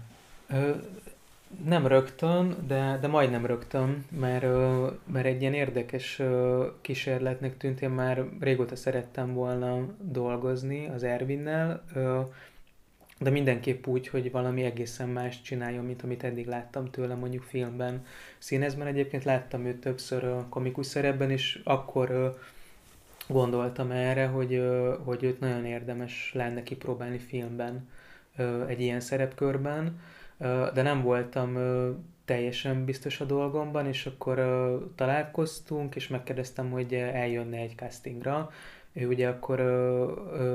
így épp sztársága csúcsán volt a kincsen bemutatója után egy évvel, ami ugye hatalmas mozisiker volt, és ott a klasszikus hős szerelmest játsza abban a filmben, és akkor így láttam, hogy így nagyon csillog a szemettől a lehetőségtől, és nagyon boldog, hogy egy hogy egy, egy ilyen ennyire ilyen kétbalkezes, tulajdonképpen ilyen ki, kinevetni való figura kapcsán. Ez, ez a filmből is nem érződik, hogy ő imádhatta hogy hülyét csinálhat magából. Igen, hát lubickolt ebben, és, és akkor felállt ez a casting szituáció, eljött castingra, és akkor ott szerintem így há- három perce zajlott, hogy így be, bele raktam egy jelenetben, vagy elkezdtünk így együtt gyúrni egy jelenetet, és, és akkor így rögtön azt éreztem, hogy megvan, tehát hogy itt igazából nincsen kérdés, hogy annyira jól áll neki, annyira akarja, annyira spontán csinálja, és annyira tényleg így jönnek belőle az ötletek, hogy ezt hogyan tud még színesebb lenni, hogy, hogy ott már így pár perc után ezt én evidenciaként kezeltem, hogy, hogy akkor ezt így neki kell csinálni, vagy hogy együtt kell ennek a feladatnak neki menni. És tényleg egyébként az egész forgatás az, az olyan hangulatban telt, hogy, hogy ő rengeteg ötletet hozott, nagyon jó ötleteket, és és nagyon gazdagá tette ezt a figurát, és igazából az volt számomra nagyon imponáló, hogy, hogy olyan értelemben meg sebezhetővé is tette magát most jó értelemben, hogy abszolút ilyen személyes élményeket, meg emlékeket hozott a saját, ja, saját, maga saját igen, gyerekkorából. A, ezt elmerem mondani, mert ő is elmondta, tehát most nem én leplezem le ezt a dolgot, hogy hogy az ő nagypapája az Dunaújvárosban pártitkár volt, tehát egy fontos ember, vagy fontos káder, és az Ervin az a e film egyik jelenetében elmondja egy ilyen személyes gyerekkori emlékét, hogy a nagypapával ültek a tévé előtt, és nézték a Négy páncélos és az Egy kutya című lengyel sorozatot, ugye a kommunista nagypapával, és ez is egy eléggé ideológikus kommunista sorozat volt, aminek az volt a lényege, hogy a lengyel páncélosok a kutya segítségével mindig győznek. Tehát ilyen, ilyen kommunista híroszokat mutatott fel ez a sorozat, és akkor minden epizód végén a nagypapa az rituálisan egy ilyen kiváló dolgozó jelvénnyel kitüntette az Ervin, és azt mondta neki, hogy e-, Ervin fiam, majd meglátod, hogy belőled lesz a legjobb kommunista Magyarországon. És ez az egész sztori, ez is szó szerint benne van egy jelenetben a, a filmben, és ezt az Ervin így belemerte gyúrni saját életéből, és, és így vált ez tulajdonképpen egy ilyen teljesen meseszerű történetnek egy jelenetévé. Úgyhogy így nagyon sok ponton a, az élményeit, az ő valóságát, ezt így be, be, belegyúrt ebbe a fikcióba mennyire köszönhető az Ervinnek az, hogy a karakter az tulajdonképpen ambivalens lett abból a szempontból, hogy egyrészt negatív karakter, másrészt pedig szerethető is egy kicsit pont az ilyen dolgok miatt. Hát ez szerintem annak a bizonyítéka, hogy, hogy az Ervin egy fantasztikusan jó színész, meg egy nagyon érzékeny ember, aki, aki pontosan tudja szerintem azt, hogy, hogy, hogy mitől lesz egy figura egyszerre vicces, taszító és szerethető, tehát igazából megint ennél a témakörnél vagyunk, amit korábban a Roland kapcsán mondtunk, hogy, hogy az Ervinben is ez, ez megvan, és azzal együtt, hogy ő, hogy ő nagyon szeret és tud improvizálni, nagyon koncentrált és, és felkészült színész, tehát ő mindig úgy jött, hogy, hogy magában elemezte a jelenetet, hozott ötleteket, ezeket elmondta nekem, átbeszéltük, és folyamatosan analizáltunk, és is szelektáltunk ötletek között, hogy, hogy mi maradjon, mi essen ki. Legtöbbször egyébként azt választottuk, hogy vegyük fel, maradjon, és aztán meglátjuk. Egyébként sok dolog van, ami kimaradt, és egyébként önmagában azok is értékes, meg jó dolgok voltak, csak mondjuk a filmnek a szerkezete nem bírta el, de nagyon inspiráló volt így dolgozni, és azért voltam nyugodt, mert végig azt éreztem a figurájával kapcsolatban, hogy, hogy meg lesz ez az egyensúly, tehát hogy nem lesz ez a, ez az első kézből vett bunkó, akiről te nézőként rögtön tudni fogod, hogy az, és akkor így legyintesz rá, és nem érdekel a története, meg az ő útja ebben az egészben, mert nagyon azt éreztem, hogy, hogy közben az Ervinnek a, a szíve is benne van azzal együtt, hogy végig komédiázza ezt a filmet, de nekem egyébként többen mondták, hogy most még azért viszonylag kevés reakció jött vissza a filmről, de hogy többen mondták, hogy, hogy ez egyik legszerethetőbb karakter az ő, mert érezni, hogy van szíve és ez nagyon fontos. És ugye akkor említsük meg a harmadik főszereplőt is, ugye a Szerelmi háromszög harmadik csúcsán, akit ugye Walters Lili alakít, és szerintem ő is egy, egy új oldalát mutatja meg, mert ugye eddig, az eddigi leghíresebb szerep az az egy nyári kalma volt, ahol ilyen cserfes önfejű, kicsit olyan bolond lányt játszik. Itt viszont ő egy komoly nő, ugye házasságban él, munkájában, ez teljesen másfajta színészetet igényel. De itt is ugyanaz a kérdés, ezt rögtön megláttad benne, hogy alkalmas rá, vagy ez is így alakult? A, alakult, de, de úgy alakult, hogy, hogy éreztem, hogy itt van, van mit keresgélni az ő figurájával kapcsolatban. Nekem nekem nagyon szimpatikus volt emberileg is, mert még a casting előtt leültünk beszélgetni, és akkor azt éreztem, hogy hogy az ő karakterében is van egy olyan érdekes ambivalencia, hogy van ez a nagyon törékeny, nagyon bájos alkata, de közben meg valamilyen iszonyatosan erős, ilyen, ilyen belső tartás meg most egy jó értelemben mondom, de hogy valamilyen fajta ilyen keménység, vagy ilyen nem tudom, ilyen tűzről pattantság, ami ilyen éles kontrasztban áll azzal, hogy, hogy ránézésre milyen, milyen alkat. És az is megvan benne, hogy van ez a, a ami, amit ő mondjuk az egy nyári kalandban kibontakoztatott, hogy kicsit ez az ilyen lázadó kamasz, vagy kicsit ilyen posztkamasz, hogy már nem tizenéves, de mintha még az lenne de, de közben meg ö, sokszor az az érzésem a Lilével kapcsolatban olyan, mint hogyha már is száz éve élne, tehát mint hogyha maga is egy ilyen vámpír lenne, aki már ilyen rengeteg élettapasztalatot mag, magába olvasztott, mert annyira ilyen ö, zsigeri meglátásai tudnak lenni, hogy ahova én mondjuk ilyen nagyon nagy kanyarokkal jutok el, és rettenetesen körülményesen, meg abban így beletalál mondjuk ha ez egy jelenet, vagy egy gondolat, hogy itt mit akarunk megfogalmazni. Szóval, hogy van benne valamilyen ilyen ösztönös, nagyon mély bölcsesség, és akkor ezek így nagyon meg fogtak a személyiségében, de ott is volt egy casting folyamat, és akkor nekem kellettek azok a megerősítések, hogy hogy nem az ő tehetsége vagy figurájával kapcsolatban, hanem ott már inkább így arra voltam kíváncsi rendezőként, hogy a Zsoltal működnek-e együtt, és nagyon jól működtek, és ott volt még egy kockázat az Ervinnel kapcsolatban, hogy van köztük egy nagyon erős alkati különbség, van köztük egy nagy, viszonylag nagy korkülönbség, ami azért több mint tíz év, és ez számít, hogy elhisszük-e, hogy ez egy kapcsolat, de, de annyira jól működtek ezek a felállások, és ők is annyira jól rezonáltak egymásra, hogy, hogy egy után már így nem volt kérdés, és nagyon jó volt vele is ez a munka. Igen, ez, ez a köztetek lévő dinamika, ez érdekel, mert te jobban ismered a Nagy Zsoltot, meg a Nagy Ervényt, én őket én nagyon kemény határozott embereknek tartom. A Lili rendezőnek tanulsz, ott sok olyan ember volt, akinek megvan a maga véleménye, így kemény volt neked végig főnöknek maradni, mert rendezőnek hogy főnöknek kell lenni. Igen. Gondolom sok vélemény volt ott. Igazából az az érdekes, hogy, hogy, hogy igen, de hogy valahogy meg mégsem. Tehát most ezt nem, ez nem egy ilyen kegyes hazugság, hogy, hogy nem voltak harcaink,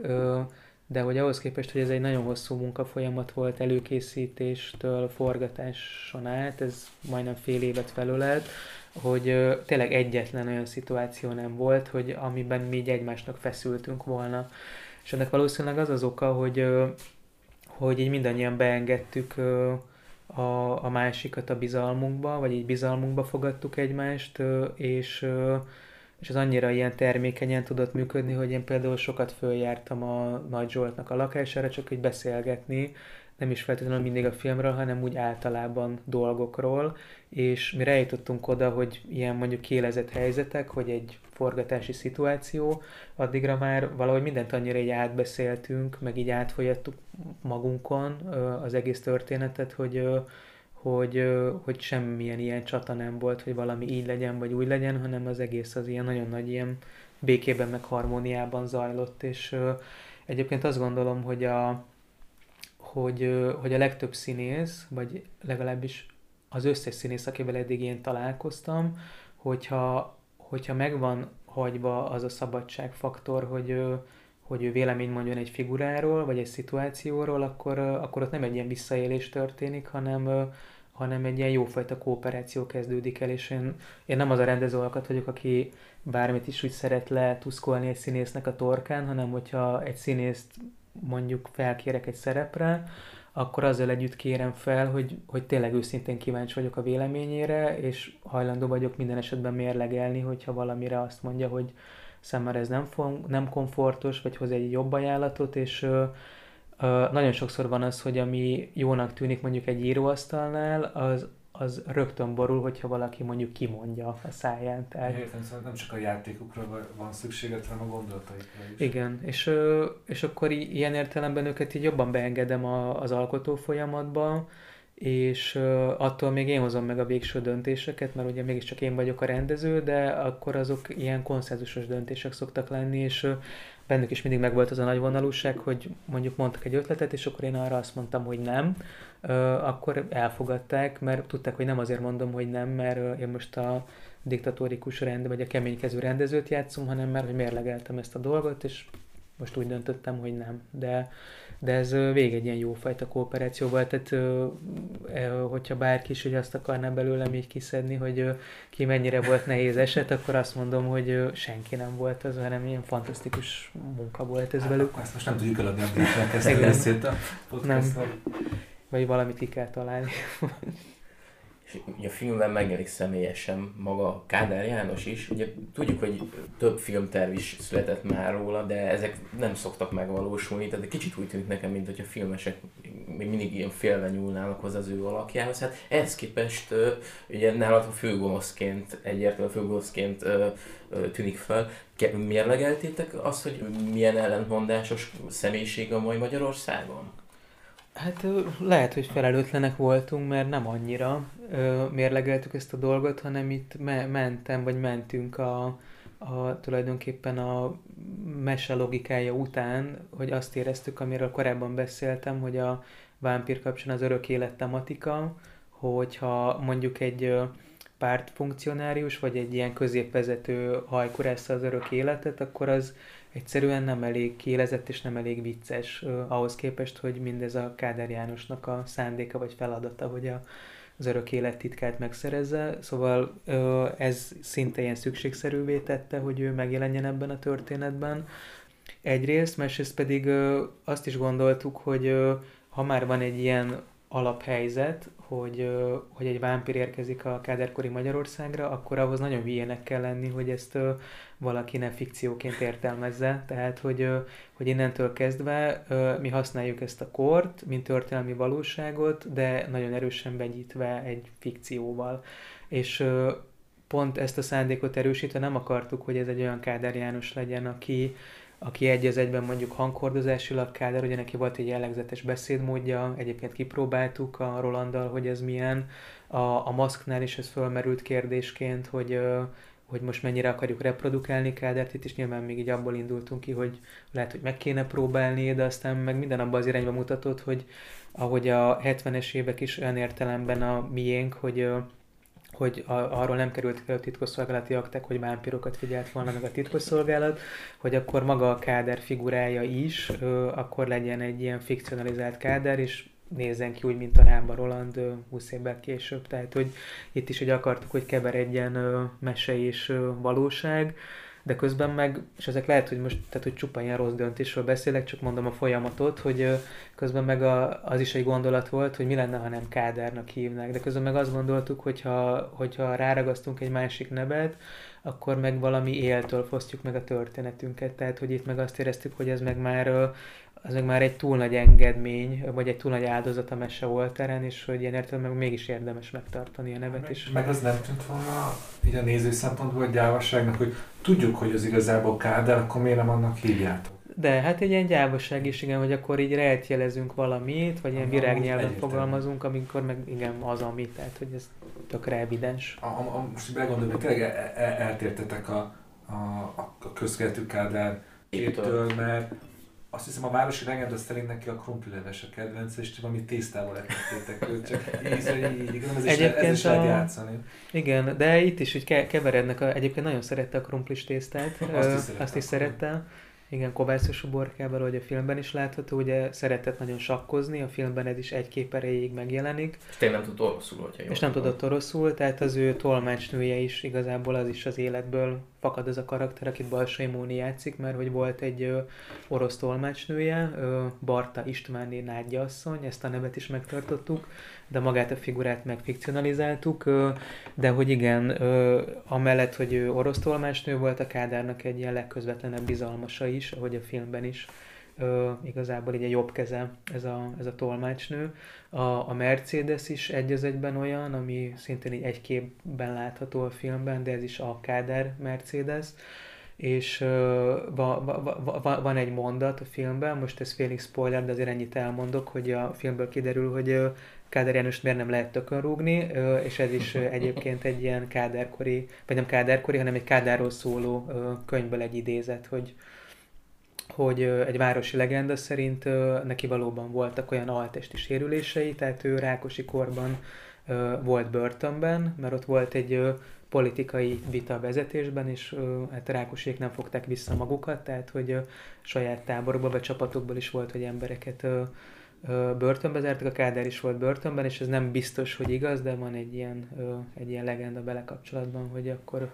olyan sérüléseket szenvedett, hogy aztán neki nem fájt, hogyha őt adott esetben tökön rúgta valaki. Mi az isteni műszaknál is már beszéltünk az aktuál politikáról. Ha valaki megnézi a Drakulicsot, és mondjuk azt látja, hogy orosz vezető letelefonál Kádárnak, és ezt behelyettesíti a jelenbe, akkor te, te mit szólsz az ilyen értelmezésekhez? Hát igazából örülök neki, mert most egyfelől megint csak ilyen gyávasság lenne azt mondani, hogy, hogy nem, ez annak a kornak a, az adottsága vagy valósága, de közben meg ennek szerintem pont az a lényege vagy tétje, hogyha a néző fölfedez kapcsolódási pontokat a valósággal, akkor az egyáltalán nem baj. Eleve szerintem az a fajta paranoid néplélek, ami minket nagyon jellemez, és ez most mindegy, hogy mondjuk egy nagyhatalomtól, vagy a bevándorlóktól, vagy Brüsszeltől, vagy akármitől való félelem, tehát, hogy ez ugyanúgy jellemezte azt a kort is, ugyanúgy annak a kornak is megvoltak szerintem az ilyen félelmet keltő negatív tendenciái, ezeket a ma, manapság is érezzük magunk körül, és hogyha ha vannak ilyen áthallások, akkor azokat igazából nem tagadnám le, hanem örülök, hogy ezeket valaki felfedezi. De közben meg azt is hozzáteszem ehhez, hogy hogy az egyáltalán nem volt szándék, amikor ezt kitaláltam, sem akkor, sem amikor csináltuk, hogy ilyen kikacsintások legyenek, hanem mi tényleg azzal foglalkoztunk, hogy az az adott korban hogy volt, és hogy legyen tényleg autentikus, mert hiszen tényleg úgy volt, hogy Moszkvából letelefonáltak, és akkor itt annak kellett történnie, ami a moszkvai direktíva volt és ezt nem akartuk, hogy, tehát nem akartunk külön rájátszani arra, hogy ez most akkor ilyen aktuál politikai kérdésekben állást foglaljon, tehát ilyen értelemben ez szerintem nem egy politizáló film, vagy nem elsődleges szándéka, hogy az legyen, de hogyha párhuzamokat fölfedez a néző a 70-es évek eleje és a mai magyar valóság között, ez egyáltalán nem baj. Vagy, szóval vagy összeköti azt, hogy Putyin jön ide évente, vagy sem. Így, Igen. Van szó kb. Igen. De ezt a létős Mint ahogy, bo- bocsánat, csak, ja, hogy szabadba vágok, csak hogy egyébként meg azt is, és akkor ez már szerintem kicsit el is rugaszkodik a, a, a mindenfajta aktuál politikától, hogy nekem az is érdekes volt ebben, hogy, hogy ugye ott már egészen kifinomult eszközök voltak arra, hogy valakit lehallgassanak, lefotózzanak, felvegyenek,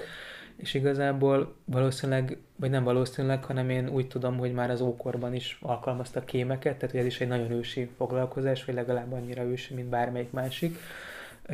De, de az, hogy, hogy a technika ebben ilyen markánsan megjelent, az egyébként pont a 60-as, 70-es évek, tehát akkor kezdődött el egy ilyen specializáció, és ez igazából mostanra járatódott annyira csúcsra, hogy, hogy, hogy valószínűleg nagyon boldogak lennének a 60-as, 70-es évek titkos szolgálói ma már mennyire duskálhatnak a lehetőségekben, hogy okos tévé, okos telefon és távolról megnyomnak egy gombot, és tulajdonképpen betekintenek az én nappalimba, vagy simán végighallgathatják ezt a beszélgetést a világnak egy túlsó felé, mert ott van a telefonon minden fél méterre, és hogy ezek szinte ilyen automatizmusokká váltak, és és nekem ez is érdekes volt, hogy visszamenni abba a korba, amikor még ilyen nagy teleobjektíves fényképezőgépek voltak, és ilyen ö, rossz minőségű tévéken nézték a szomszédos szobát, és konkrétan a falat kellett átfúrni, hogy, ö, hogy, ö, hogy megfigyelhessék a, a célszemélyt, de hogy, hogy tulajdonképpen az ilyen totális megfigyelés korát éljük, és ez a Big Brother vagy a nagy testvér, ez most talán nőtte ki magát tényleg ilyen világméretűvé. De amúgy te korabeli fikciós kémfilmeket néztél, és azoktól inspirálódtál, vagy ilyen korabeli, mert tudom, hogy ezek a hálózatok, ezek a kémszerzetek, ezek megcsinálták a saját oktató videóikat. Én az ut- utóbbiakat néztem, tehát ezeket az állambiztonsági oktató filmeket, ezeknek van egy nagyon nagy gyűjteménye a OSA archívumban, az Arany János utcában felelhető ez az archívum, és oda elég sokat jártam Egyedül is, meg Ágmárton látványtervezővel. Valóban ennyire látványos volt a kiképzés, mint ahogy a filmben. Ez, ez egy tulajdonképpen egy re- rekonstrukció, igen, hogy, hogy mi, mi mintaként ezeket a filmeket vettük alapul, és azt éreztük, hogy tulajdonképpen az egy ilyen bevezető jelenete a filmnek, hogy hogy telik a, nem tudom, egy hétköznapja a kémeknek, és, és akkor majd, hogy nem egy az egyben levettünk egy ilyen állambiztonsági oktatófilmet, bizonyos esetekben még a plánokat is abból szedtük, vagy ismételtük. Úgyhogy ezek onnan jönnek, és például azt, hogy milyen eszközök láthatók a filmben, hogy milyen a tévé, hogy, hogy megfigyelés közben szalonnát tesznek, meg kolbászt, meg munkáscigit szívnak, ezek egy az egyben. Tehát ezeket tulajdonképpen nem is kitalálni kellett, hanem rekonstruálni, mert ez ezekből az oktatófilmekből származik. És szereplők pedig vá- vámpirosul oktatják magukat, méghozzá egy nagyon jellegzetessel, egy Black Exploitation filmmel. Miért ezt választottátok mondjuk egy klasszikus Dracula helyett? Hát ennek ö, volt egy ö, ilyen nagyon praktikus oka, hogy a, ö, a Lugosi féle Dracula az a Warner Brothers tulajdonában van, ö, és ebből mondjuk 20 másodpercet megvásárolni ilyen 15-20 millió forintos tétel lett volna. És hát ennek volt egy ilyen nagyon konkrét financiális oka, és akkor azon kezdtünk el gondolkodni, hogy ha már ez egy ilyen totálisan kitekert vámpír történet, és egy egy ilyen sajátos vámpír értelmezés, hogy vámpír a káderkorban, hogy akkor a filmen belül is mutassunk fel, hogy ne egy ilyen klasszikust, amit már így ezerszer láttunk, hanem egy sokkal ilyen specifikusabb dolgot, hogy a nézővel azt érzékeltessük, hogy ez tényleg ennyire sokszínű zsáner, vagy hogy ennyire széles az olló, és akkor mutassunk meg egy részletet a, tulajdonképpen a filmtörténet első ilyen afrovámpírjából, ami, ami pont erre játszik rá, erre a soul meg funk életérzésre, és egy ilyen afroamerikai vámpírt helyez a középpontba. És hát még a, egyébként a korszak is indokolta, mert hogy 72-ben játszódik a filmünk, és azt hiszem a Blackula az 71-es film volt, tehát hogy még egy korban is timmelt, hogy ez akkor ilyen nagyon kúrás dolog lehetett. Egyébként azt hiszem, hogy Magyarországon nem mutatták be ezt a filmet, de ugye mi ezt meg azzal küszöböltük ki, hogy a szereplőink ott az állambiztonságnak a könyvtárában matatnak, vagy kutatnak, és ketten ülnek egy vetítőteremben, ahol ezt nézik, tehát mint hogy ez egy ilyen titkos felvétel lenne, vagy kópia, de ezt már nem akartuk így külön elmesélni, vagy kijátszani. Tehát e, e, ezt tudjuk is, hogy a kommunista elitnek sokkal több film állt a rendelkezésre, mint amit bemutattak a magyar moziba. Ők megnézték azokat, amiket amúgy betiltottak. Maga Káder János is ült a Szilártásra, és nézték, hogy mi, mi Igen, hát a Káder János egyébként járt péntek délutánonként, ez ilyen rutinná vált idős korára, hogy péntek délutánonként mindig megnézett egy amerikai filmet. Állítólag a Keresztapa volt az egyik kedvenc filmje úgyhogy igen, meg ez is egyébként annyi mindent kellett így kihagyni, és akkor mindig azon gondolkodik az ember, hogy, hogy nem lett volna jobb, hogyha marad, mert egyébként ez a jelenet is annyiban így bővebb lett volna, hogy pont erről szólt volna a jelenet, hogy mennyi minden megvan az állambiztonságnak, és akkor találtak volna még ilyen NDK pornófilmeket, meg egy csomó mindent, és akkor így rácsodálkoztak volna, hogy ja, hogy itt ennyi érdekesség van, hogy akkor ide gyakrabban kellett volna járnunk. Ez most teljesen spoileres kérdés, szóval ez most egy teljesen spoileres kérdés a végével kapcsolatban. Én ott azt vártam, meg és azt az lett a legkielégítőbb, ha már egy vámpír történet egy szuperhős, akkor konkrétan ők megölik Kádárt, befejezik a kommunizmust és csinálnak egy ilyen tarantinos, besten brigantikus vége. Nem tudom, ez felmerült-e benned, vagy ez a, ez a gondolat, hogy, hogy, mi, hogy egy ilyen totális happy endet adsz a filmnek, ilyen történelmietlen happy endet?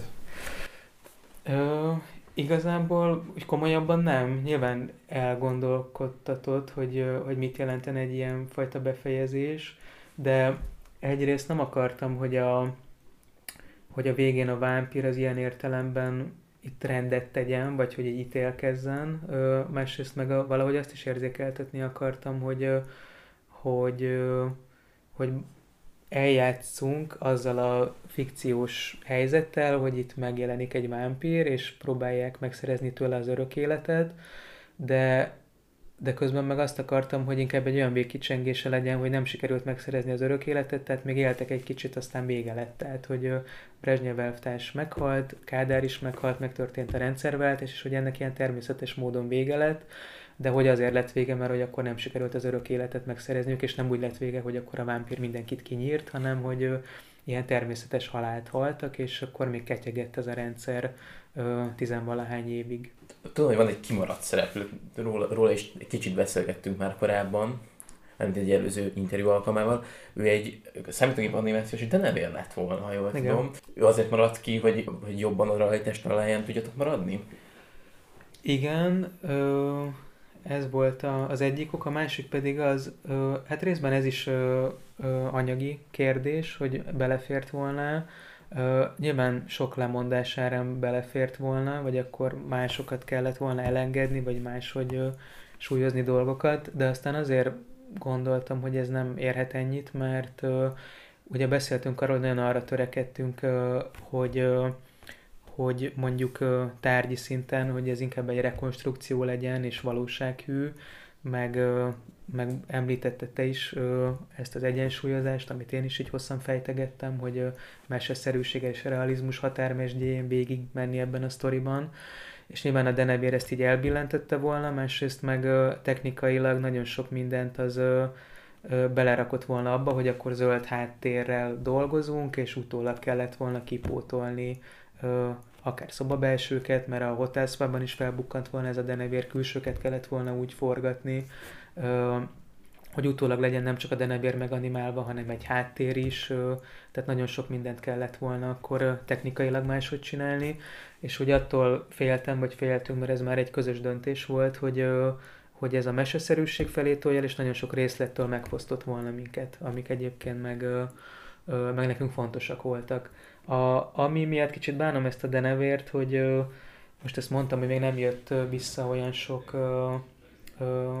ko- komment a film kapcsán, de hogy, ö, hogy van, akiben hiányérzetet hagy, mert ugye a vámpírt mi megtettük ennek a misztikus figurának, aki picit úgy lebeg már az élet fölött, és nincsenek annyira körvonalazott szándékai, meg nincsen mondjuk egy ilyen szuper célja, hogy ő miben jön ide Magyarországra, hanem ő így miért lopkod, ami ö, sztorink szándéka szerint. És ez a denevér mondjuk abban viszont segített volna, hogy ez beszélő denevér lett volna, és kubai spanyolt beszélve, spanyolul beszélgetett volna Fábián elvtárssal, tehát ő is egy ilyen kubai kommunista ö, denevér lett volna. Ő harapta meg eredetileg az Fábián? Nem, ennek is van egy ilyen izé, általam kitalált nagy mitológia, ez egy ö, ö, kubai gerilla harcos nő, még nevet is adtunk neki, Be- Bellarmina Cortez Gallardo lett volna. Ezt, is, ezt meg a kubai forradalmat kutatva találtam például egy ilyen nevet. Szóval, hogy őt egy nő harapta meg a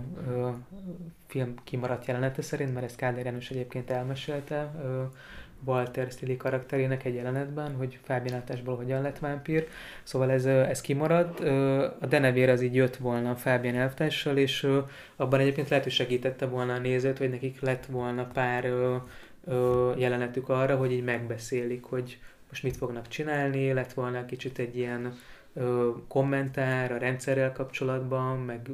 meg kommentálták volna az elvtársak szándékait, azt, hogy nekik mennyibért kéne lopni, meg mi volt 56-tal, mi van Kádár Jánossal. Szóval picit jobban be, beleláttunk volna a Denevéren keresztül Általános figurájába, de aztán ezt így eleresztettük, és akkor ö, úgy gondoltuk, hogy akkor maradjon ez a misztikus aura. Ö, Úgyhogy ez a denevér ö, igazából egy ilyen kicsit ilyen olyan értelemben fájdalmas emlék, hogy jó lett volna kipróbálni, de közben meg mégsem bánom, mert látom azokat a döntési helyzeteket, hogy miért, miért kellett őt elengednünk. Most már elején vagyok, most mutatják be a filmedet, de általában mindig a jövőről szól az utolsó kérdésünk. Tudod már, vagy legalábbis szeretnéd tudni, hogy mi lesz a következő filmed? Hát nagyon szeretném tudni, de nem tudom. Most azt érzem, hogy bár sok idő eltelt az isteni műszak óta, meg ennek is egy hosszú utómunkája volt, nekem elég sok ötletem így felhalmozódott, de most mégis azt érzem, hogy hát erre ez az őszinte válasz, hogy itt teljesen ki vagyok ürülve, tehát most nem érzem magamban azt a lendületet még egyik ötletem kapcsán, hogy na ez lesz a következő, és hogy ebben van annyi muníció magában az ötletben, meg bennem, hogy ezt így végig tudjam bírni, tehát most most picit arra vágynék, hogy, hogy ezt a filmet elengedjem, és akkor leülni és gondolkodni, hogy valójában ezek közül az ötletek közül mi érdekel, de még annak az esélyét is megadom, hogy az is lehet, hogy valami olyan lesz a következő, amit most még én sem tudok, mert még nem jutott eszembe. Szóval most egy ilyen olyan útelágazásnál állok, hogy ez most így nagyon sok irányba mutat. Ugye említettem ezt a második világháborús filmtervemet. Még nem adtad föl, hogy amit egyébként nem adtam föl, csak most az, a- ahhoz például úgy viszonyulok, hogy az isteni műszak a 90-es évek elején játszódott, a Drakulics az a 70-es évek elején, ez meg egy második világháborús történet, és most nem feltétlenül, hogy még egyet visszább lépnék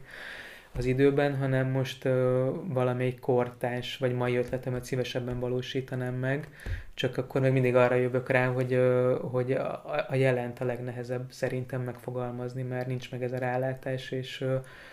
ezt is lehet kutatni, de mondjuk nem annyira analitikusan, mint egy 70-es éveket vagy 90-es éveket, tehát ebbe szerintem könnyebb elveszni. De most a legnagyobb kihívást egyébként ebben látom saját magam számára, hogy, hogy egy ilyen nagyon mai történetet fogalmazzak meg, de még nem tudom, hogy mi lesz. Köszönjük szépen! Én is köszönöm a lehetőséget. Sziasztok! Sziasztok! Sziasztok!